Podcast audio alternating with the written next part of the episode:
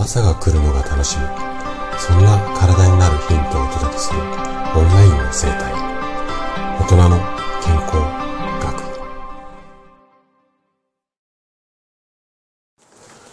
おはようございます。高田です。今日は症状のねお話をしていこうかなというふうに思うんですが。で昨日はねえっ、ー、と肩こりについてお話をしたんですが。今日はね自律神経ですね。で、自律神経のお話なんですけれども、今日は50代以上の方にはぜひぜひ聞いてもらいたい。こんな内容をお話をしてきます。で、タイトルとすると、自律神経を整える食べ物5選。こんなテーマでね、お話をしていきます。えっとね、ちょっとね、悲しい現実なんですけれども、50代前後になると、うん、私もま、まさにバッチリ当てはまってるこの年齢なんですが、こういった、まあ、40代後半、50代ぐらいになってくると、体の機能低下、これがね、大きくなり始めるんですよね。だからこそ、自律神経のバランスを整えることっていうのがとっても大切になります。で、あなたもね、自律神経を整えるためにいろんな方法、すでに実践されているかもしれません。ただ、これだけ健康情報が溢れているのに意外と知られていないのが食事で自律神経を整える。こんな方法なんですよ。なので今日は自律神経と食事の関係を世界一ね分かりやすくお話しするだけではなくてそれと合わせてねおすすめの食べ物を5つ紹介をしていきます。是非ね最後まで楽しんで聞いていただけると嬉しいです。じゃあ早速ここから本題に入っていきましょう。そもそも自律神経っていうのは心臓の鼓動要は心臓がドキドキバクバクしたりだとかあとは体温を一定に保つ体温を調整するなどまあこれだけではないんですが私たち人間が普通に生きていくもう医学的な表現をすると生命維持に必要な機能をコントロールしています。ただ年齢とともにこの自律神経の働きっていうのはどうしてもね乱れやすくなってしまってそれが原因で体調が不良になったりとかあとはストレスが増えてきたりとかあとはね睡眠障害要は寝れない眠りが浅い。こんなような問題を引き起こす可能性。これがね非常に高くなります。なので50代以上ぐらい。これこう個人差あるのでね何とも言えないんですが、まあ、40代50代以上ぐらいになってきたら様々な方法で自律神経を整えることが大切になります。じゃあどんなものをあの意識していけばいいのか。で世にある自律神経を整えるっていうのは例えばリラックスしましょうとか深呼吸しましょうとか、うん、お風呂に入って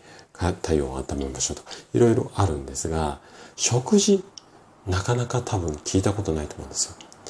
じゃあ食事でどうすれば自律神経が整うのか。で、ここを詳しく説明したいところはあるんですが、ここ説明するとそれだけでね、多分30分ぐらいお話できちゃうので、ちょっと今日はここに置いといて、こんなものを食べると自律神経が整いやすくなりますよ。これをね、5つほどね、紹介をしていきたいなというふうに思います。はい。じゃあね、まず1つ目。1つ目は生姜なんですね。で、生姜にはね、血行促進、要は血の流れを良くして体温を上げたりする、ちょっとね、これ難しい名前なんですが、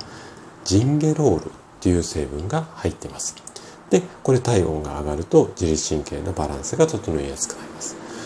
あのお風呂に入って温まって自律神経のバランスをなんていうのもこれと同じような作用なんですがこれを食事でやろうと思ったら生姜を食べちゃいましょう。こういった考え方ですね。あとはね生姜には消化を吸収助ける。こんな効果もあるので胃腸の働きが良くなることによって自律神経のバランスが整いやすくなる。こんな効果もあったりします。で生姜はねそのものを食べても OK だしあとは紅茶とか蜂蜜と一緒に飲んだりだとかあとはね料理の中で使っていくっていうのもいいんじゃないのかなというふうに思います。はい1つ目の生姜でしたね。じゃあこの2つ目。2つ目はバナナです。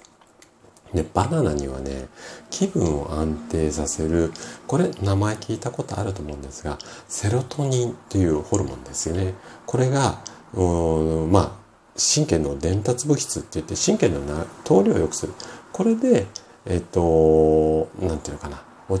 落ち着きやすいっていうか、自律神経のバランスが整いやすくなるんですが、このセロトニンの原料となるトリプトファンっていうアミノ酸が含まれています。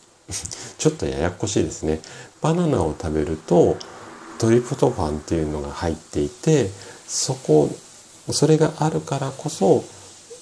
それを原料とするセロトニンっていうのが増えて、で、神経の伝達が良くなって、自律神経のバランスが整いやすくなる。こんな考え方なんですよ。で、そもそもセロトニンっていうのは、ストレスとか不安を和らげる効果っていうのもあって、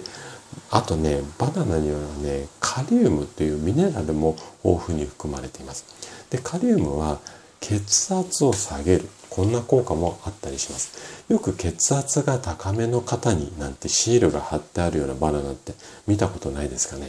これがこのカリウムの効果を狙ったそういった、まあ、商品の宣伝文句っていうかそんな感じなんですよね。でバナナは本当にお手軽だしあのあんまり嫌いな人って聞いたことないので例えば朝食だったりとかおやつに食べたりあとはスムージーとかヨーグルトに入れたりしてもいいんじゃないのかなというふうに思います。はい、2つ目のバナナですね。あと残り3ついきます。3つ目はね、納豆です。納豆にはビタミン B 群という神経の働きをサポートするビタミンが豊富に含まれています。で、ビタミン B 群は神経の働きだけではなくて疲労回復とか摂取を安定するこんな効果もあります。あとはね、納豆は腸内環境を整える乳酸菌なんかも多く含まれているので腸内環境が良くなると先ほどのバナナと一緒ですね免疫力も高くなって自律神経のバランスも整えやすくなるということです私もね毎朝納豆を食べているんですが納豆はご飯だけじゃなくてね、まあ、嫌いじゃなかったらねパンにのせたりとかあとはサラダとかスープまあ味噌汁の中に入れてもいいんじゃないのかななんていうふうに思います。はい。じゃあ残り2つです。4つ目はねくるみなんです。くるみにはオメガ3脂肪酸っていう脳のね働きを活性化する成分が含まれているんですね。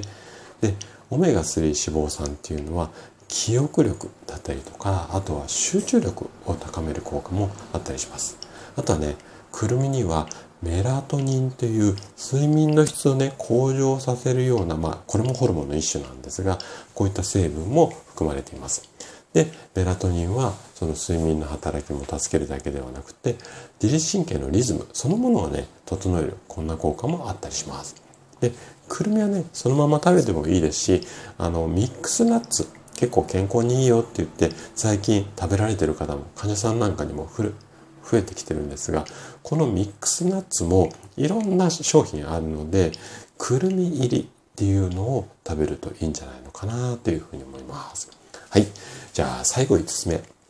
5つ目はヨーグルトになります。でヨーグルトには腸内環境を整える乳酸菌が含まれています。これは納豆と一緒ですね。で腸内環境が良くなるとセロトニンの生成が促進されて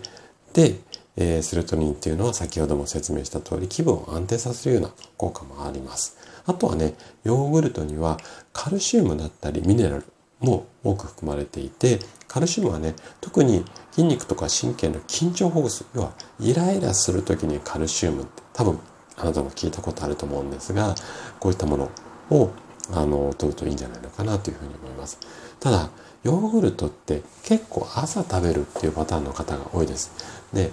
冷たい状態で食べることが多いので毎朝毎朝冷たいヨーグルトを取ると胃腸が冷え切ってしまうっていう場合もあるのでここは注意が必要なんです。なので例えばなんですがフルーツ。あの常温のフルーツ例えばねキウイなんかをちょっとざく切りして入れてみたりとかあとはねちょっと温めた蜂蜜なんかをね一緒にこう混ぜて食べたりするあんまり冷えすぎないように食べるこんな工夫もあっていいんじゃないのかななんていうふうに思いますはい。ということでね、自律神経を整える食べ物を5つ紹介させていただきました。で、この5つの食べ物を全て取り入れる。しかもバランスよく。これが理想なんですけれども、現実的にはなかなか難しいと思います。なので、あなたのライフスタイルに合わせて、例えば1つだけでもいいし、まあ2つでも3つでも、できる範囲のものを、で、できたらね、毎日食べていただくことで自律神経バランス整いやすくなるので毎日取り組みやすいものをいくつかチョイスしてあの実践するようにしてみてください。はい。ということで今日も最後まで聞いていただきありがとうございました。今日の話がね、あなたの健康のヒントになれば嬉しいです。それでは明日の朝7時にまたお会いしましょう。今日も素敵な一日をお過ごしください。